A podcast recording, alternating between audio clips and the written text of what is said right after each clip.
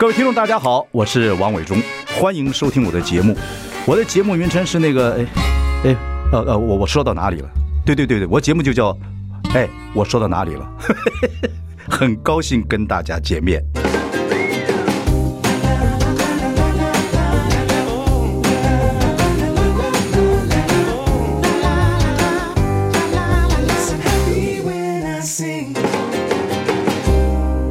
我是王伟忠，您现在收听的是哎，我说到哪里了？疫情也开始趋缓，又开始逢年过节了，所以有很多人呢开始参加各种宴会，甚至家里面开始家宴，就是很棒的一个呃这个感觉啊，大家要团圆了。那其实的于小姐啊，我们专门讲这个历史上不教呃事情的于小姐，她呢对历史上的一些东西啊，尤其是宴席上的历史滋味啊。这几个字不太好发音，很饶舌。宴宴席上的历史滋味研究颇深。等一下，我们今天呢就在吃饭的时间跟于小姐来聊一聊，呃，这古代的时候宴席上的历史滋味。I like 103, I like radio。我是王伟忠，您现在收听的是哎，我说到哪里了？我们将非常欢迎我们上。历史的美女啊，于小姐，于小姐，对，何忠哥好，你好。然后这个选举也过了啊，然后疫情也趋缓了。接下来你看，不管是圣诞节啊，啊，呃，新年呐、啊，跨年呐、啊，旧年，今年旧年也比较来得早，对，一月二十号，对对对对。那很多人这个也开始慢慢回台湾了，所以宴会会来越来越多。那其实于小姐很会讲这个所谓宴席上的历史词。滋味，吃喝，对对对对对，宴席上的历史滋味。好，我们从哪里开始谈起？呃，这个呃，宴席上的历史滋滋味。哦，还要要绕舌，滋味儿。哎，对对，来，先秦吧，先秦就很发达，很进步了。就是已经 party 已经很进步了。对呀、啊，先秦的时候，人们已经会吃冰。嗯，你是是讲民间对不对？嗯，贵族还是贵族，还是以贵族为主民间老百姓。能吃饱就不错了。OK，对，还是贵族那时候已经有冰箱冷冻的功能，冰鉴是冰鉴是一个大青铜器哦，很大一个，然后很厚，里面可以放冰块哦，所以贵族就可以吃到夏天就可以吃到冰的东西。什么样的东西？水果啦，哦，等等，就还有冷饮。什么样的冷饮？他们有青草茶那一类的中药草茶，这是后，就是从后来的古籍啊。对，我们现在往回看，哦，OK，已经有冰鉴，那叫冰鉴，就古时候的冰箱，冰箱冷冻库，然后里面就放冰块。那冰块，冰块是。如果是夏天嘛，对不对？对，夏天的冰块是是不是以前冬天的时候切完之后放在放在地下地下的？对，就放在里面，啊，然后呢就埋着，啊，夏天要到了就取出来。那规模很大，所以贵族才用得起。OK，对，老百姓没有办法。哦，冰鉴，冰鉴这个先秦的时候就有，因为前一段时间有一部。这个清宫剧叫《延禧攻略》，《延禧攻略》对，里面有谈到这个冰鉴，所以好多人都以为是清朝才有。清朝其实大冰块从。外面这样子一拉拉拉，从那个马路上拉拉拉拉到从那个金水河就可以挖出来，对对对对，很方便。对，然后放地底下，有时候天气冷、天气热还直接挖，呃，直接山峰让那个冰透过冰来。对对对对对对对，那个应该是有了。对啊，但其实冰鉴很早诶，先秦就有。那这是吃凉的嘛？那如果冬天的话，吃火锅。嗯，这个吃锅的话，我们在。大概两千二零一八二零二零年的时候，都有出土一些古人的食物，嗯，比如说有那个肉汤，嗯，我忠哥，你要猜猜看那个肉是什么肉吗？还有肉哦，那个坟墓里面还有肉跟肉的骨头都还在，汤也还在。什么时代？先秦的时候，汤还在，汤也还在。汤为什么还在呢？你就知道没有地震，也没有地形的演变，那个坟墓挖的好。我说那个汤应该不是一体的吧？是一体的汤，对，一体的汤。然后里面有肉，还有肉的骨头都还在。哦，我总要猜猜看吗？不敢猜。这个猜了真的是太多太多动物可以猜了。古人真的什么都吃，现在也是了。里面是狗肉。哎呦，OK。所以先在在古代不稀奇，不稀奇。古人其实大概只有游牧民族不大吃狗了，因为那猎犬嘛。对啊，可是朝鲜族吃狗啊。对呀，对呀。朝鲜族到后来，到近代还在吃狗，还在吃嘛？对呀，在狗肉汤。对对对对对，在这个中韩边界，对对，还是有。朝鲜族还是有。对，其实对对，其实在中国边界还是有朝鲜族啊。对对对对，这个吃的东西太太有趣。嗯、同一个时间点，其实就是在西安咸阳那个地方，嗯、秦朝嘛，那个时候饮食慢慢进步了，还有挖出什么也是一体。没有挥发，没有蒸，哎，我这样就把关键字说出来了。没有挥发掉，也没有不见，也没有洒出来，它是那个时候的酿造酒。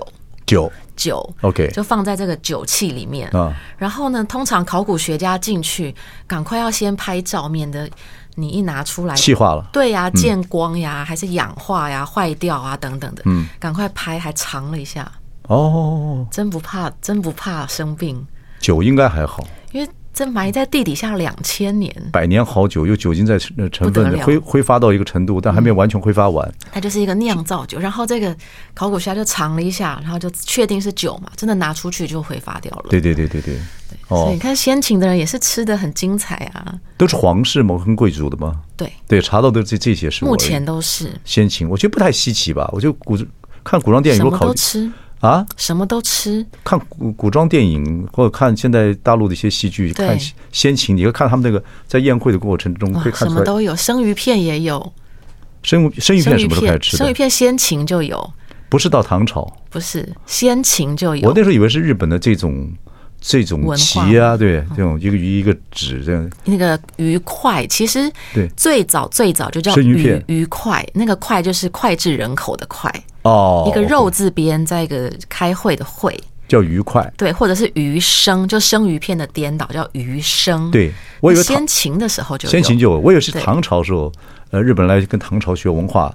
后来带带回去，其实应该这样：先秦的时候就有，然后慢慢发展到唐宋，嗯，变成高峰，嗯，然后人们喜欢沾各式各样的酱料，嗯，再来就是配个茶啦，配个酒啦。酱料什么？那时候没有有那个有山葵吗？啦，有有有山葵了，芥末那样的酱料，对对对对，葱啦、姜啦，什么东西？对，蒜啦都有。哦，那时候鱼都是是海洋的鱼吗？还是河里面的鱼？淡水。哦，淡水鱼像，像防鱼，一个鱼字边在一个方向的方。嗯，那是什么鱼？以现在的鱼来讲是什么鱼？不知道。我不晓得耶，我又不敢吃生鱼片。哦，我是爱吃生鱼片。还有鲈鱼。哦，还有鲫鱼。嗯嗯，都是唐朝人。比如鲈鱼有海鲈鱼，有这这个淡水的鲈鱼吧？大概是南北纬四十五度间的海水跟淡水鱼是唐朝人吃的。哦，对，海水鱼当然生生鱼片大部分都是吃海水鱼的啦。这我还真不懂哎，淡水鱼真的不太吃，是不好吃吗？还是比较多刺？对，然后然后不太适合做生鱼片，生鱼片当然是海洋的鱼。然后后来到宋朝，苏轼喜欢吃河豚。哦，河豚，OK OK，河豚就这他吃到那个很美味的时候，他就说这个死也没关系。我也不知道他吃我们这河里海里的河豚的话，基本上是有毒的，但是他会切。你到日本去吃河豚，都是这种小师傅。跟老师傅进来，如果好的餐厅，小师傅跟老师傅就是老师傅不讲话，小师傅呢就就就先介绍老老师傅，啊对对对对对，介绍还有执照，我就就完事儿，然后这个然后老和老先生就开始切，闭着眼睛，切完之后，小小师傅会把老和老师傅切的河豚沾点酱料，先喂老师傅，老师傅吃完，吃完之后就等那边，那你继续聊天，二十分钟之后。老师傅，老师傅还活着，没被毒死，好的倒走。老师哥，你是讲真的吗？我讲真的，有些有一些这个很名贵的河豚的这个地方是要这样吃，就是处理掉那个毒毒素。当然当然，是不是河河豚中毒的到现在还是非常多，所以真的是要等个二十分钟没事。对对对对对，好特别，因为他是我们这吃那次很特别，是真的来，是很是贵宾招待，是那个老师傅进来，小和小师傅在旁边。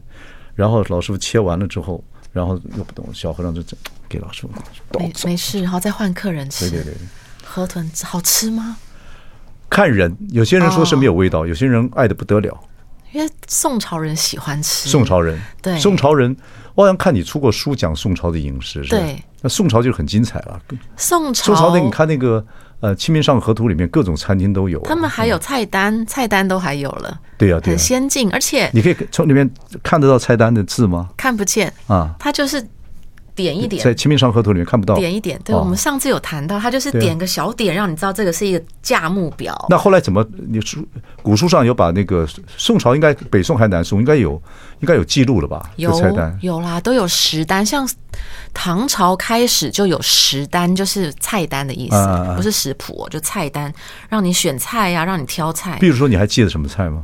比如说红烧水晶块啊。水晶块，对啊，水晶块，水晶块有点像是那个猪肉那个凝凝冻之后那个胶原蛋白，哦，透明的那一层，或是像那个鸡汤。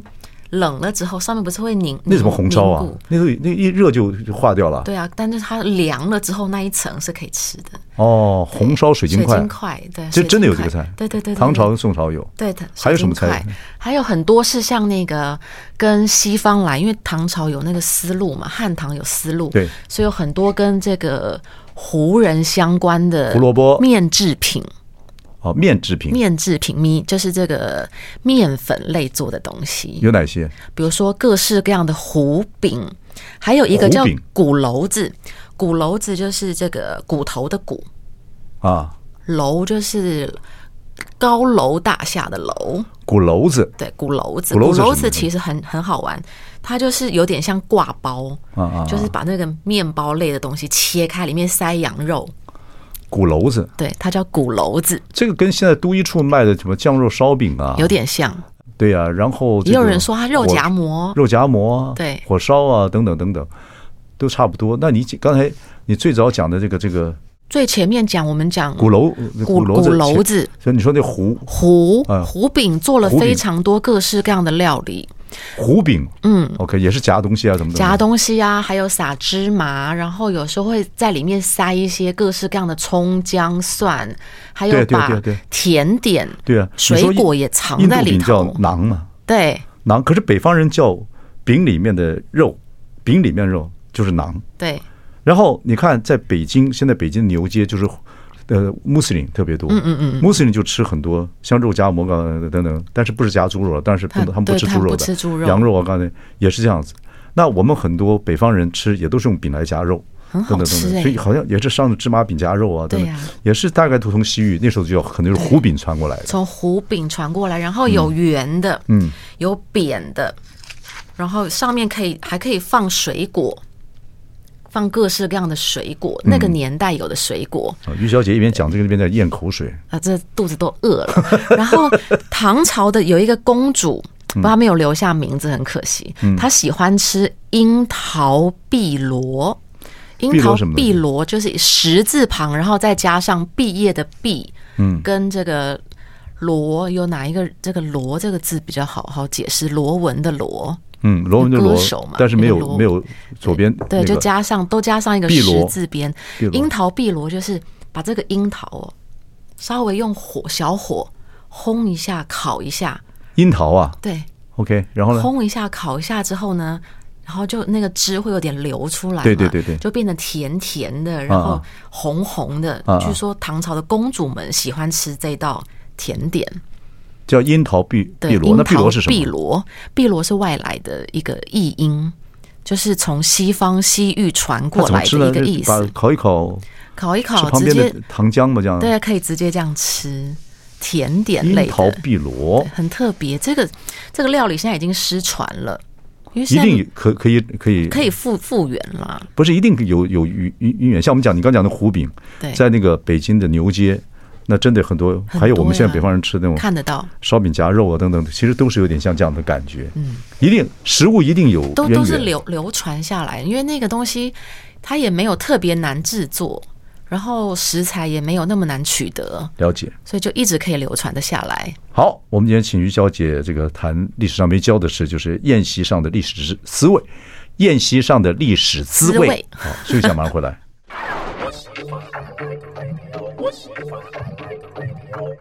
我是王伟忠，您现在收听的是哎，我说到哪里了？我们今天请到大家非常喜欢的于小姐，我们今天谈说啊、呃，这个选举完了，疫情比较轻松了，呃，接下来好多节日，呃、吃喝玩乐，呃，旧年啊、呃，等等等等，所以我们谈的是呃，这个宴席上的历史滋味啊、呃，我们扎扎拉拉就靠你的逻辑来谈，前面谈了一部分。请继续啊，这个历史上的一些这历宴席上的历史滋味。OK，好，伟忠哥喜欢吃串烧吗？串烧还好，但是那个芝兰就那个啥那个。孜然那个新疆孜然啊，孜然那个味道我不太喜欢。你不喜欢？那是羊肉串比较多，对不对？对，它都撒都，其实都撒孜然。对，其实西北他们做的都想孜然放的很多，那跟回教啊放那个孜然香到那个丝路去的时候，对，都吃那个。我都会让他们撒少一点，他们有时候撒很多，对，过瘾嘛。对，不是吃串儿都很爱吃串儿，对对，撸串儿蛮好。这个从汉朝就有了，汉朝，汉朝，秦汉的时候的汉汉朝，对，有出土的这个算是烤。串烧的炉具就是有出土，现在炉具也是方的，方方正正的。对对对对，就知就知道那个是可以可以拿来烤这个串烧。你知道日本的这个烤鸟有有 yakitori yakitori yakitori 也是方的，也是这样。对对对，就在上面这样转嘛。别你不要以为它很好烤哦，它那个烤的就是外面很好吃，里面也很嫩，外焦内嫩。外面它要一直这样动啊。对啊，不然它里面没有熟，对不对？对对对，不不不容易哦，yakitori 它要这样，然后呢？Yakitori 好的话，可以拿到一星、两星的米其林，嗯、一星或两星的米其林。那很难耶。对，它要一直转。不，它除了烧这个串烧之后，它还有一些汤啊，干嘛？但是那个不容易烤。是要锁住那个。说说卤串串儿啊，也不好烤，它要一直动，一直动。他们几个手在啊，那个你看那个那新疆小孩子啊，很讲究。对对，很很厉害。我都随便吃，有熟就行了。啊，对，它是民间料理，它民间料理。我的意思是说，yakitori 这种真的是讲究的烧鸟是已经到了串烧的极致了。日本会把你是沙西米这些东西，你说从唐朝、秦汉就有嘛，秦唐就有啊。你说秦朝就开始有了，对，很早。那我还以为是从唐朝传过去的。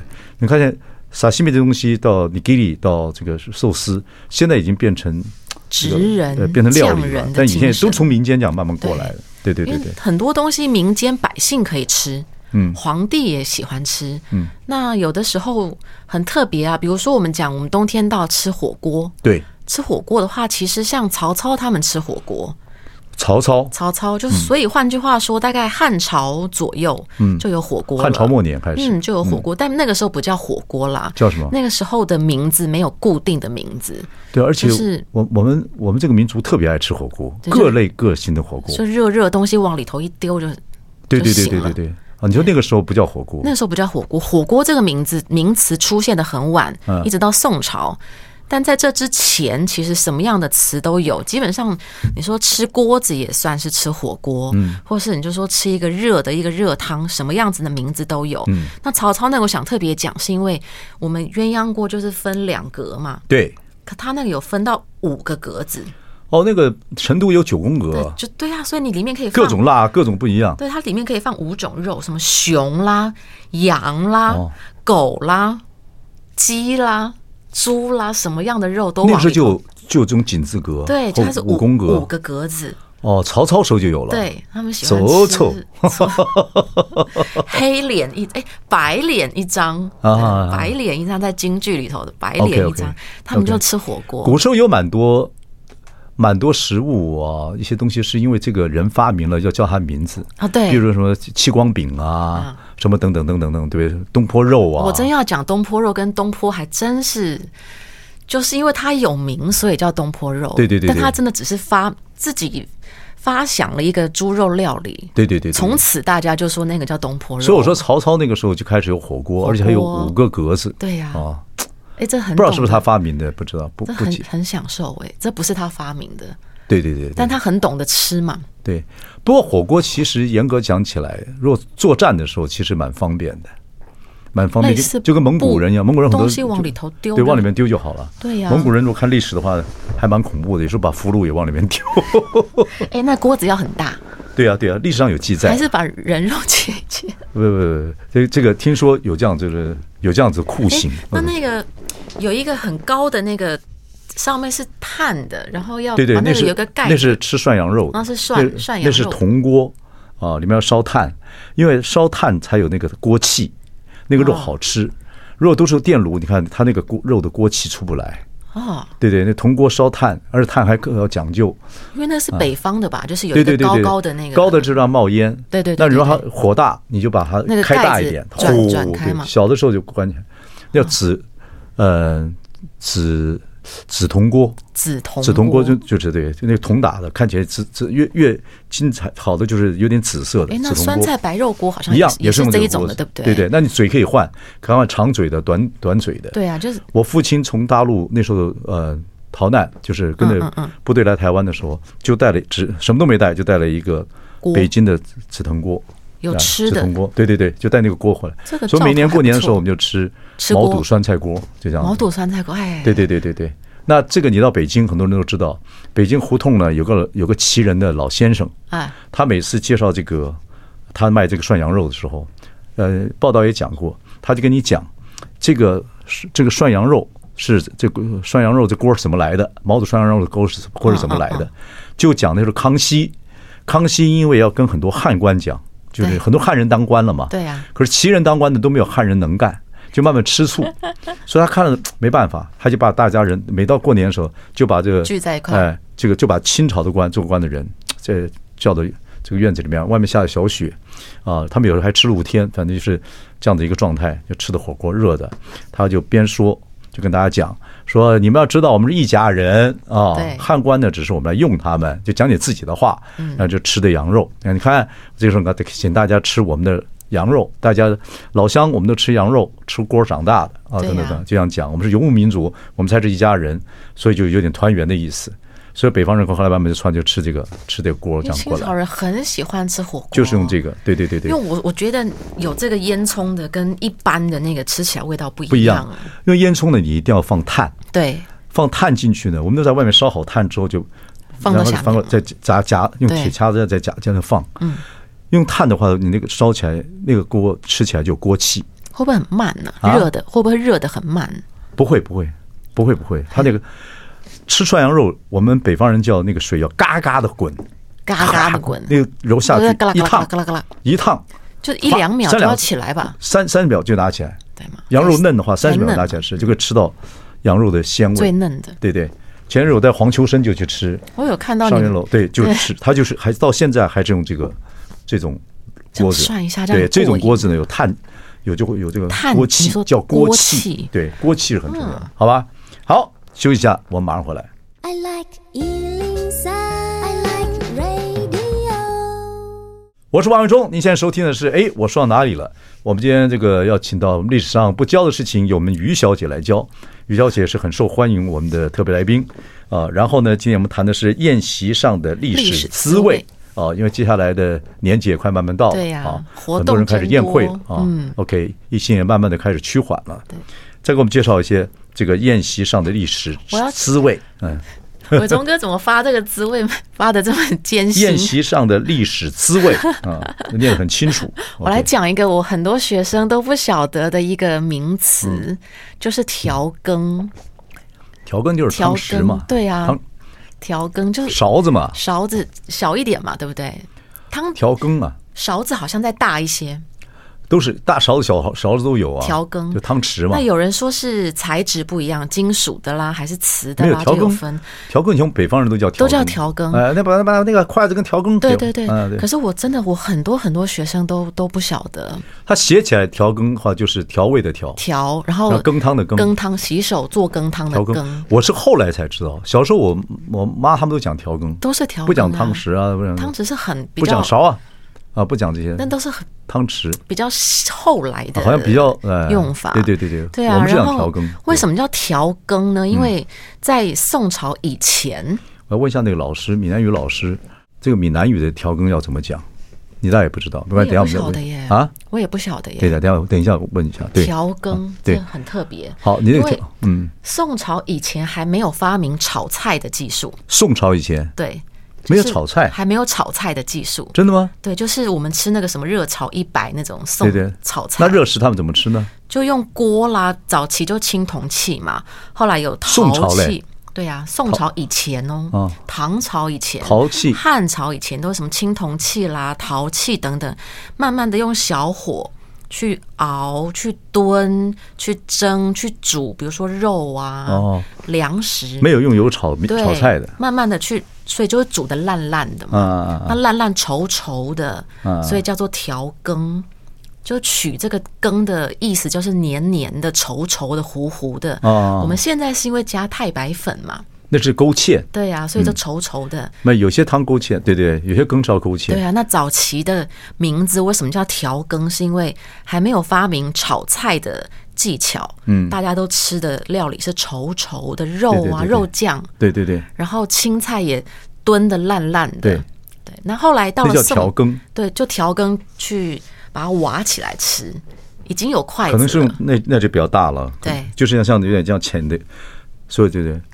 这样子挖起来吃，而且可以有有加一些调味料，所以就演变成这个盛具，叫做调调羹。对呀、啊，可是这个词不晓得为什么现在都没有什么人在用，哎，越来越少了。对啊，我小时候是讲调羹啊，嗯，我们家是，但就越来越少。对对对，好像习惯就讲汤匙哈，对，汤勺啊，对，汤勺也少，很少，汤匙。是最多的。对，没有人用调羹了，少部分了。对啊，就好像有历史典故，蛮好，反而变成。饮食上的代沟，我有一次吃火锅的时候，我说我要点猪肚跟牛肚。嗯，旁边我那时候吃麻辣锅，旁边一一桌的年轻人，大学生吧，他们就说他们要吃牛肚跟猪肚，他们说只有老人才讲牛肚跟猪肚。我心想我是老人了，牛肚猪肚没错，啊。对，他们他们觉得要念肚啊，但都应该是我想说应该念肚啊，我还赶快上教育部字典查，结果念什么？肚肚，对，因为牛肚呢是蜂巢胃。对呀、啊，是在肚子里面，肚子里头的嘛。对，牛肚、猪肚。外面的叫肚子，里面有肚子，啊啊、应该是这样子吧？对，牛肚好吃啊，卤起来多好吃、啊。没叫牛，给我两斤牛肚，牛肚了，都叫牛肚啊。对呀、啊，可可是就是。这什么语言上的一个文化？可是语言有点差异，一定好玩呢。对，就是这个不都不，我就不管是不是学问，但是蛮好玩。聊起来的话，对啊，它是有。你看我的解释就是里肚子是在外面，里头跟外头。牛肚啊，蜂巢味这些东西叫牛肚。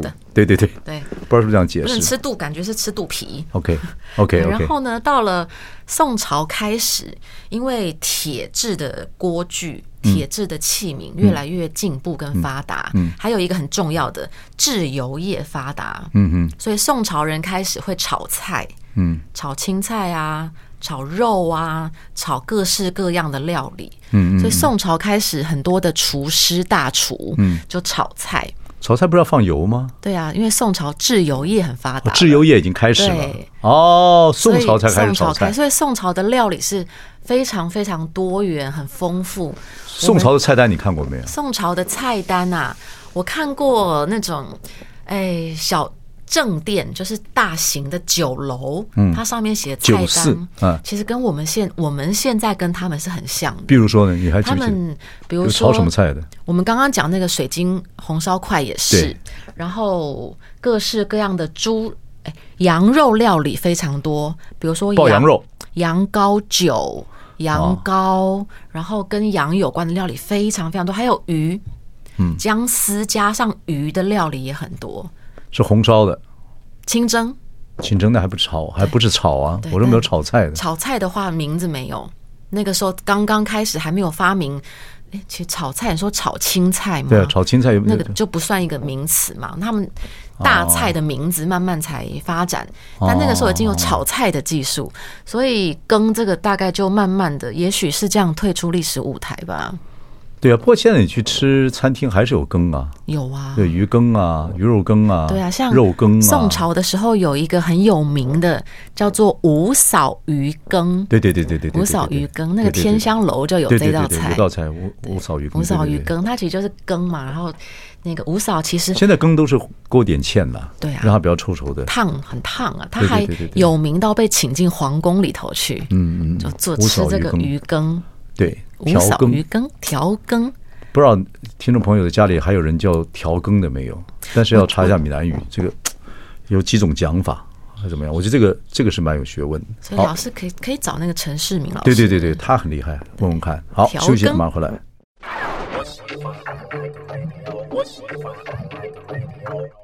我是万忠，你现在收听的是哎。我说到哪里了？我们来宾请到的是我们吕小姐。我们刚刚讲的说，现在很少人讲这个汤匙啊，羹啊，讲调调羹。我说闽南语一定有保留一些，果然没错啊。你看这个闽南语，如果按照以前的讲法，叫做讨羹啊，讨羹啊，讨羹啊，对，这个要问我们的城市名。对，讨羹啊。对，但是他这个上面写是调羹，调羹仔，调羹嘛。对对，哦，调羹。但是就一个鱼尾词啦，謄习在那里謄习，但是真正的念法是调羹啊，调羹啊，那个就一个鱼尾助词。对对对。调对不对？就调羹啊，这个很很有趣，我觉得有学问，有学问，有一些词，你看这怎么来的，然后怎么消失的？对，你应该跟我们那个老师啊，石明老师好好学一学，他那个真的有很多汉字的，因为我们演变下来的闽南语，那个学起来很精彩，很好玩。我们中文系或是国文系在大概大三的时候要学声韵学，嗯，声韵学讲最简单就是我们去试着。还原跟古人怎么讲话，嗯嗯嗯，那就很很有趣。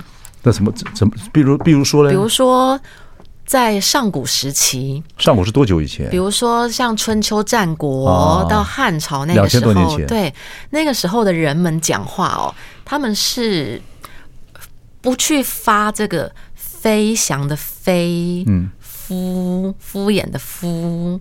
奉承的奉，为什么？也就是这个这个叫 v 的音，v v 的音，就是这个牙齿咬下嘴唇的音。嗯，那个时候的人们发什么呢？发双唇音，嗯，就是梆、滂、并、鸣。其实这个不是说发不出来，而是还没有用到，还没有需要那么多的语音，所以这个很特殊。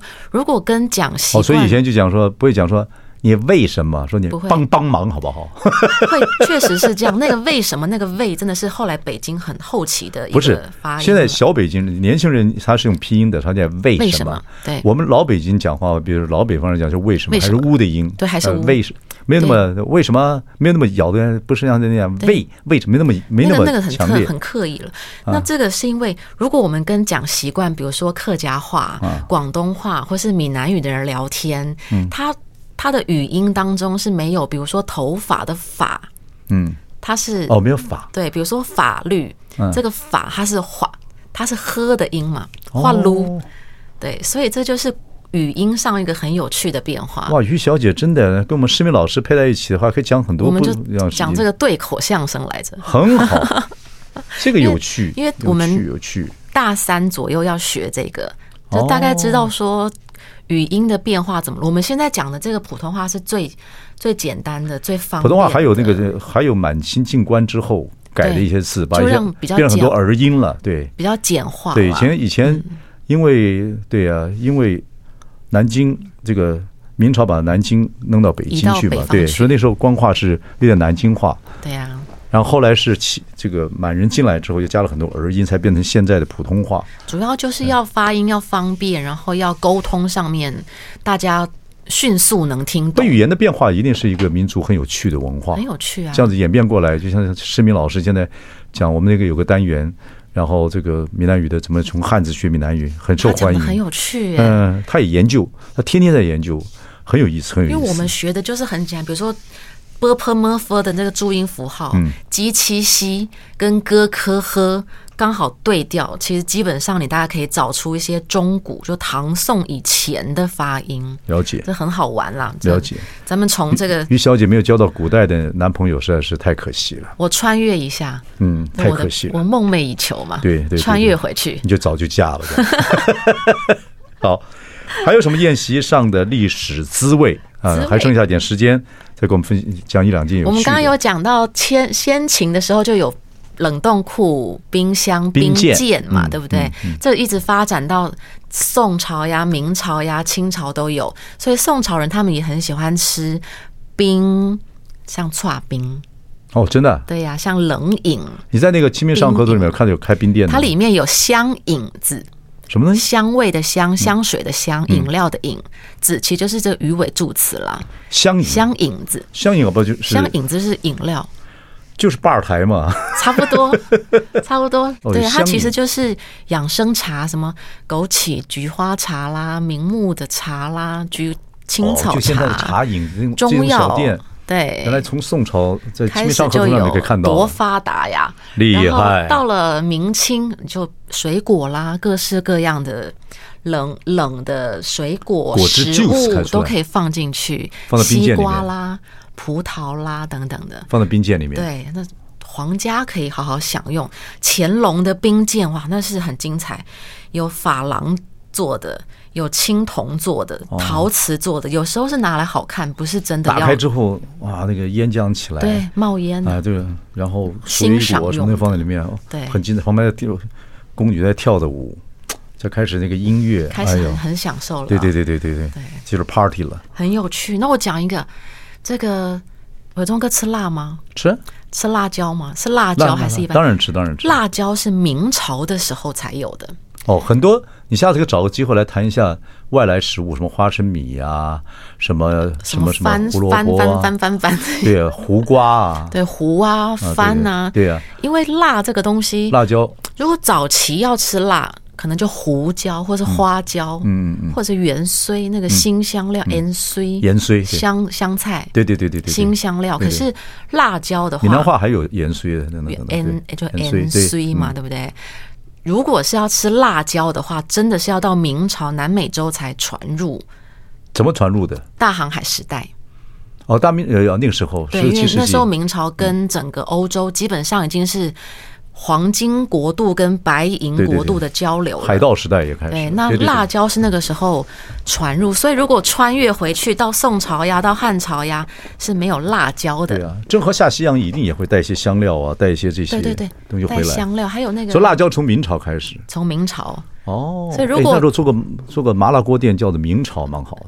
明朝麻辣，明朝麻辣，对，明朝麻辣就叫明朝。可是大家对明朝的印象。都是不太好，我觉得。明朝的皇帝不好，民间的民间很有钱，民间很热闹，因为商业国度。对啊，民间很有钱。明朝的名字当麻辣锅名字不错，青花瓷也不错。对，青花瓷麻辣，哎呀，这样不太顺。对，你果然你的 idea 不好。对，我果然不适合做文案跟文宣。青花麻辣锅可以吗？我赶快补救一下。嗯，还是不好。嗯，明朝还是蛮好的。OK OK，好，今天我们于小姐很有趣，讲了一个这个所谓宴席上的历史滋味。我想这个不是一次可以讲完的。你想你吃的时候还蛮兴奋的，蛮开心的，对不对？我对吃虽然不讲究，可是我觉得吃的历史很有趣，很有趣，很有趣。对，好，我们下次再请于小姐再来给我们讲这些有趣的。谢谢，谢谢，谢谢各位听众朋友，谢谢于小姐，谢谢。